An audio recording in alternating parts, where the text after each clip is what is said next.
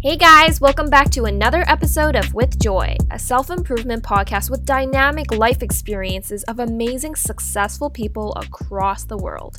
Today I'm talking to Vikki Yap from England, who was an LSE graduate and transitioned into working within mental health as an anxiety and procrastination coach. Within the past year, she's lived on three continents and she also hosts an anxiety centric podcast with over 60,000 downloads. Let's go on in and have a chat with her. Hi, Vikki. How are you doing? I'm good. How are you? I'm doing great, as good as you can be during COVID 19 at least. Vikki, if you don't mind, can you please tell me a bit about yourself? Yeah, of course I don't mind. That's what I'm here to do, hey? so, a bit about me. I am currently living in south of France. This is actually my fourth country in 14 months, kind of by accident, but by accident. we can explain that another time. Um, I'm a coach specializing in anxiety and procrastination. I also certified as a Zumba teacher for fun um, a while ago. My background was actually finance and investment and technology. Yeah, I really am passionate about helping people get out of their own way and understanding their own brain because I think that there's so many solutions that the world needs and I think they come from us, the people. So that's my real passion is helping like ambitious high achievers manage their anxiety and procrastination so that they can go out there and create amazing things that the world needs. I'm curious, Vikki, how did you you know, transition from a finance background to something like mental health? So I'd always wanted to work with people and help people. So I started in like socially responsible investment and then I was like, oh, I want more people interaction. So I went into the relationship side and then the sales side. And it was never really quite helping people because I guess you want to be believing that what you are selling, like you're connecting with and you genuinely think it's going to help it was something that I'd even thought about in school, but back then no one spoke about coaching. So it was like be a psychiatrist, and I didn't want to do medicine. Literally, that's just like the simple truth. um, and I was good at maths. I was like economics, let's go. And then I went to a really good school, and then I got a job in finance, and it was just like my whole path was laid out for me, like a successful path. And I just reached a point in my career where I kept trying to like find the thing, and eventually I was like, I know I'm going to leave the stable, successful career and go pursue my purpose, and I may not make it, but I'm going to do it anyway. And I kind of reached breaking point like 2016, 2015, 2016. It was just like, yeah, I'm gonna, I'm gonna let go of the, the comfort blanket, the security blanket, and lean into what I want to create and see what happens. Yeah, and to pursue something you always wanted, even though you have such a wonderful road laid out for you, I think, you know, I really got to applaud you for having that courage. It's hard. and why specifically did you choose to go into anxiety of mm-hmm. all? Fields within mental health? So, really good question because I didn't actually choose it at first and then it kind of chose me. Oh. Um, so I actually started out just like general life coaching, and then uh, and people would actually come to me and ask me for coaching on anxiety, and my response was, I don't think coaching is going to help because like what I've heard about anxiety is like you know it's this really serious thing. Maybe you need to go to a doctor, medication. I just like believed all the hype, and then fast forward a few months, and I was waking up with panic attacks on a daily basis. Except I didn't even know what they were at the time. I was just waking, right? Oh I was oh just waking God. up with this like shortness of breath, sweat everywhere, unable to breathe, feeling dizzy, like on a daily basis. And my partner, who's now my husband, was the one who said to me, like, I think after two weeks, he was like, listen, how you wake up in the morning, I don't think it's normal. Only took like, two weeks. yeah, and I was like, huh, like what, what? And I actually asked a friend um, and spoke about it, and she was like, "It just sounds like anxiety." And I was like, "But then I'm getting on with my life. Everything that I knew about it was this like right. extreme case." And then I went to Dr. Google, um, which mm. we hmm. all do, even though we know we shouldn't. WebMD. right. And what I was reading was things that just didn't make sense. Things like one in 20 American adults will suffer from an anxiety disorder. And my brain was like, 20% of a population size of 100 million, like I don't know the exact number, but let's say 100 million, it'll be around that or more, isn't a disorder, it's a trend. Like nowhere else in my statistics background was that like a disorder. That was like a clear trend, which told me that like there has to be a reason why it exists. Um, and then I started looking into evolutionary biology and all of that stuff even when you look up what is anxiety, the definition, it says something along the lines of anxiety is a feeling of worry, apprehension, and overwhelm. And I was mm-hmm. like, what does that even mean? How do I know when I'm overwhelmed or when I'm anxious? Like, yeah. it's so unclear. It's one of the things that I do with my clients. We redefine it their specific experience. But you know, there's just a lot of confusing misinformation. Mm-hmm. And when I was like that person sat on side, I already had life coaching tools. And then I lent into the science and, you know, understanding about our brains and understanding about our evolution. And really like it just shifted my whole experience. And I was like, more people need to know this. And then, you know, a lot of people come to me believing that they're broken, something needs to be fixed, like all of this dialogue that they've carried around with them for sometimes like 10 years, if not longer. Right. right. And and that totally impacts like their potential and what they're doing in the world. Yeah, and I'm sure that, like you said, the statistics. Well, it's kind of funny because you come from that finance background. That's what propelled you forward. Handy. It oh came oh in handy. Worth yeah. it. I mean, you know, some might say that's even destiny that you walk down this path. As someone who is constantly talking about anxiety to different people. Were there instances where I'm sure you personally got more into control of your own state or your mental mindset?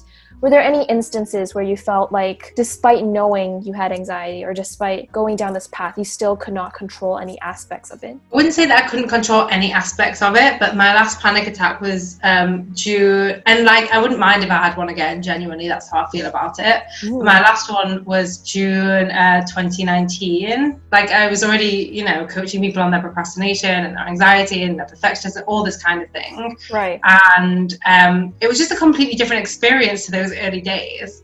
Like it came so suddenly. Like anxiety is a normal part. Like it's just a hormonal reaction. Like nothing's gone wrong when we mm-hmm. experience anxiety.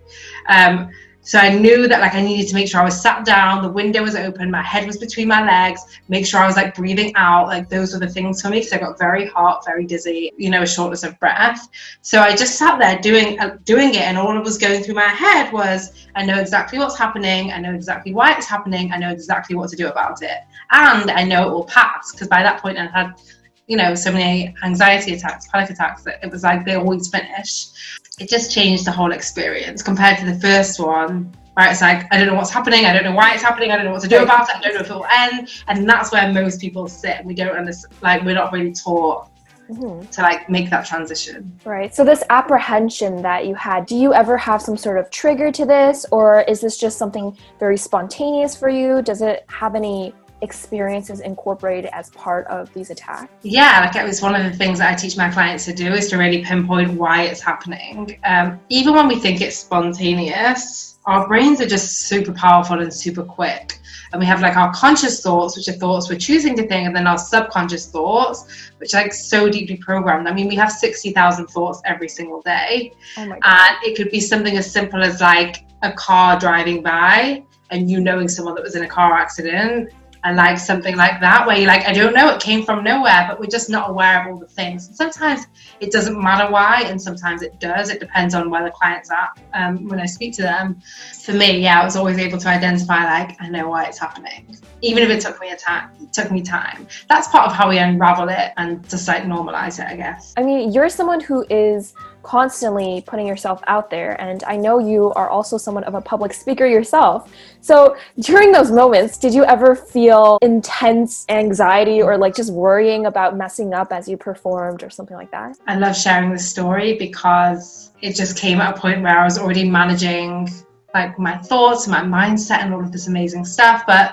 a few years ago, I was about to public speak, and I was already a coach. I was already using the tools, and I was walking onto the stage. And in that like 30 second window, right. when I was walking onto the stage, it was like my anxiety just like shot up, and I was like, "What's happening? We already spoke about this. We decided it was going to be fine. We remembered that we knew everything we were going to say. We talked like literally. I was like, "What is going on?" And our initial instinct is to like argue with the anxiety and just like right. judge like, shut up this is not the time why are you here mm-hmm. and as i was walking i obviously had 30 seconds i didn't have time to like normally i would like grab a piece of paper and like write it out and like just self-coach mm-hmm. a little bit and i just zero time. And as I'm walking, I can feel like the heat rising and like I'm about to start sweating and maybe getting dizzy and the shoulders are, and I'm like, oh my God, it's like everything's in slow motion. As I got there to speak, I, I just realized like I've not got time to argue with this. Mm-hmm. I'm just going to allow it to be here.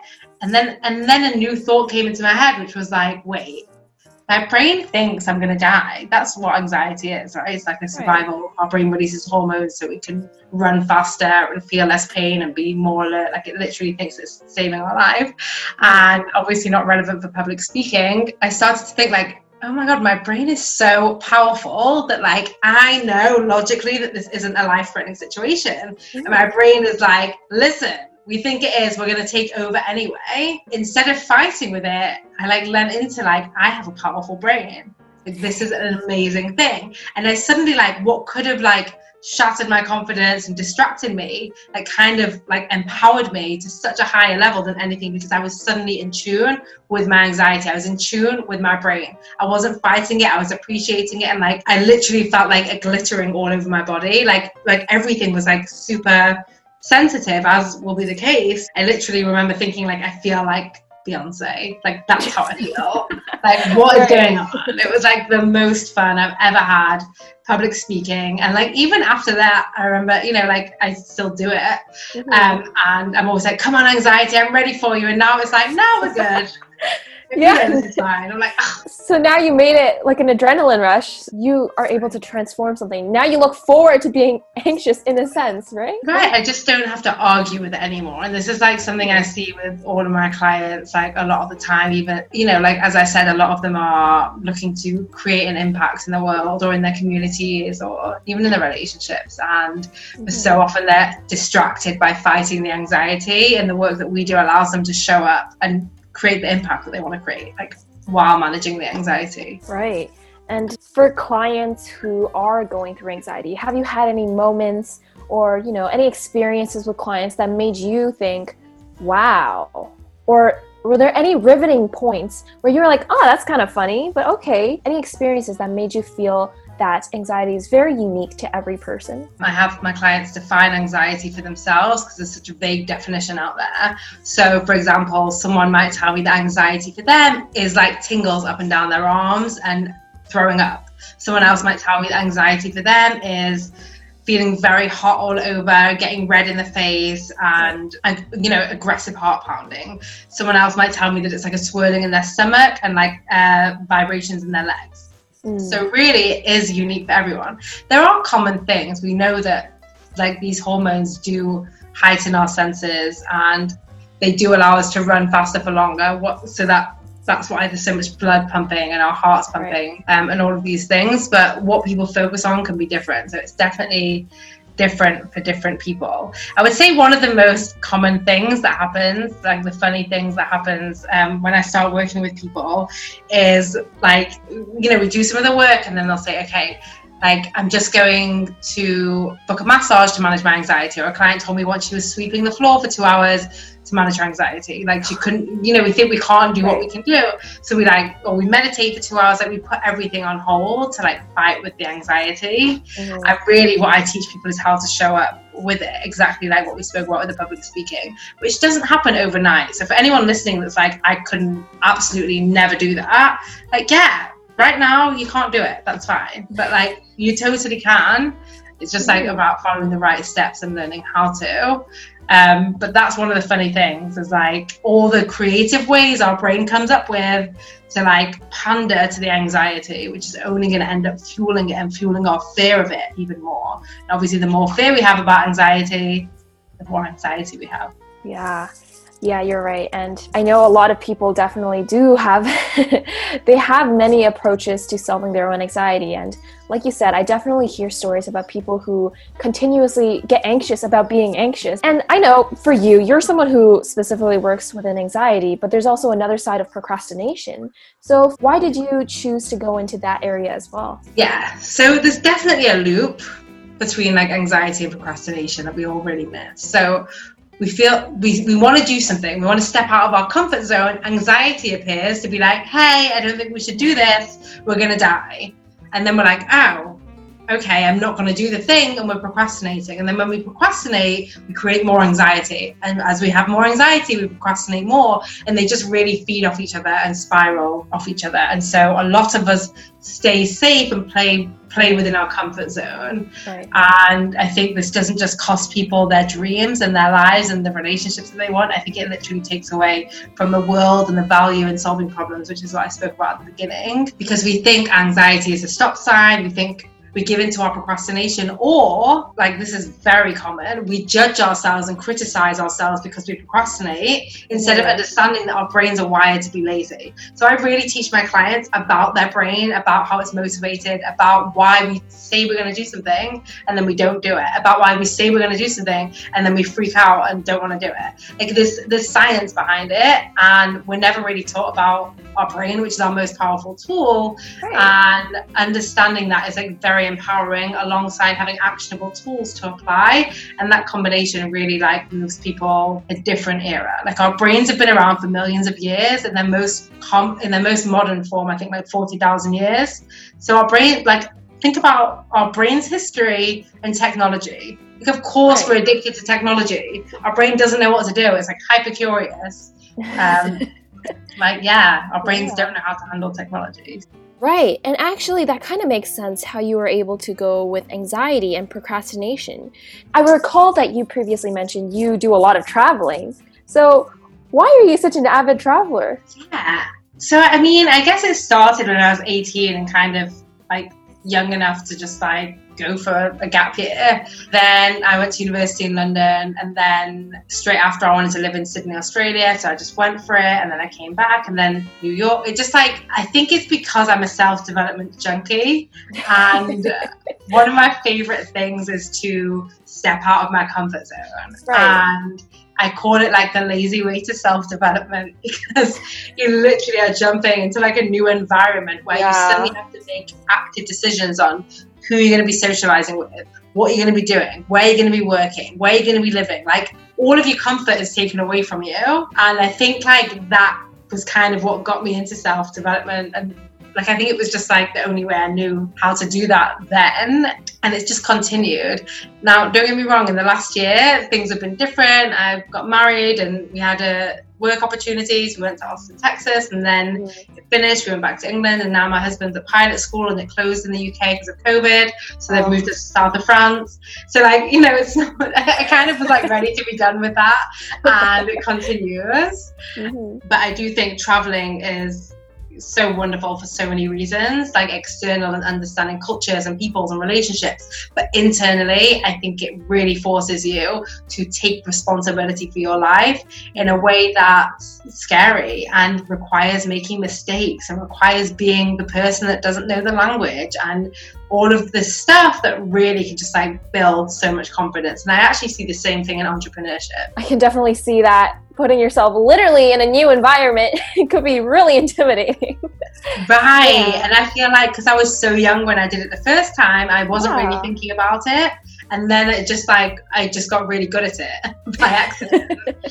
um, yeah. But again, like I said, I think a lot of us we listen to our fears and our anxieties, then we listen to other people's opinions, and then we listen to the news, and, and we're like, you know what, I'm just going to stay put. So, really, like, I really love helping people live like a full, ambitious, like, active life, full of active choices. And, you know, we're not really taught that and I think it's a shame. Absolutely. There are definitely many things that practical education, like textbooks, can't teach us mm-hmm. experiences. It's very different. Was there any particular lesson that you've garnered from all of your experiences collectively that you feel like is something important for everyone to consider? Yeah, the, the most common thing, and this relates to anxiety, procrastination, or even neither, I think uh, we're so highly critical of ourselves. Mm-hmm. Um, I call it the best friend filter. Like we know, like speak to yourself as you would speak to your best friend, but also like apply for the job if you if you would tell your best best friend to.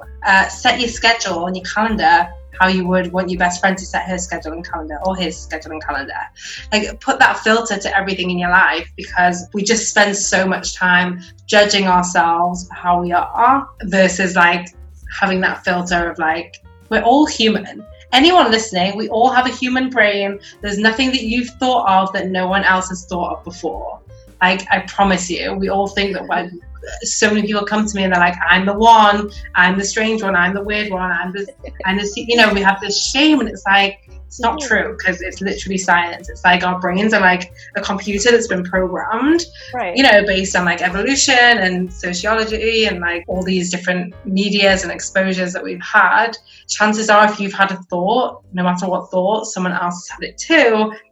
And when we spin in self judgment, our primitive brain is very happy because we're staying in that comfort zone. We're distracted from, you know, stepping out and, and making active choices for our lives. So I would say expect the self judgment, don't believe it, and add that best friend filter on top. You'll see a massive impact just from that. So, for someone who might be having anxiety or someone who might have a problem within procrastination, who's constantly feel like their life is being negatively impacted by it, are there any mm-hmm. practical solutions or tips that I know it's different for everyone, but is there anything that universally tends to help people in that situation? Less is more like we want to do 20 different projects at the same time and say yes to everyone so everyone likes us and so that we can like don't do less and do it really well and then you're going to learn the skill of like completing things and as you learn the skill of completing things and being true to your word and getting the things then that you say you're going to do you can add to it. Whereas most often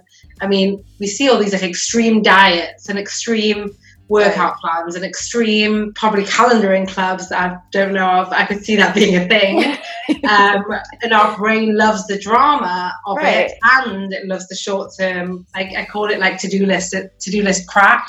Like we just want to like get the other thing done, one more thing and one more thing, instead of thinking like I've actually been working for sixty hours this week for no reason. Like I don't want to do that. Like, why did I do that? Yeah. So, having like a really clean focus on what I actually want to get done and saying no to other things and not stop saying yes to things if you're not going to do them. I literally had a client just before this and she's like, I've got four things I'm focusing on this month. I was like, okay. She's like, but two of them, like, I'm going negotiate. They're like, it's okay if I don't. I was like, so why are they even on the list? Like, why are they there? You can still do them, but don't have them on the list. It's not like if it's not on the list, you're never going to do it. Like you can still totally say that you're to exercise Monday to Friday without it being like, I'm committed to it. If you're not committed to it, take it off the list. Otherwise, once you have like four things on the list and you're not really committed to all of them, the first two are easy to, easy to drop.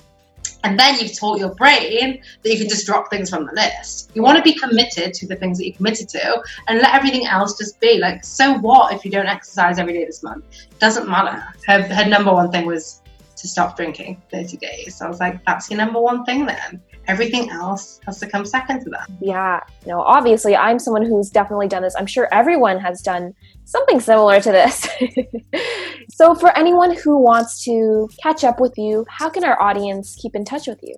So, they can definitely check out my podcast, spelled the polite way. So, F asterisk CK anxiety. And if they type that in, it will come up. And also, you can hang out with me on Instagram where I do little videos, which is at Vikki Louise, which is V I K K I L O U I S E, and then three underscores. um, and also, um, you can go to my website, which is just vikkilouise.com. And if you go to vikkilouise.com forward slash guide, you can download the free guide. Amazing. And I'm sure that it's going to be so, so helpful for so many people out there. And actually, Vikki, I love your podcast. I'm a huge fan. You have such perfect lengths of episodes with so many practical tips that anyone can use in any situation. So, for all our listeners, for all of our audience, please go check out Vikki. She has the most amazing tips and advice for anyone who's going through something. Hey, if you're having a good time, you may also want to learn more about it to understand people around you. It's always a good thing to learn more about the world.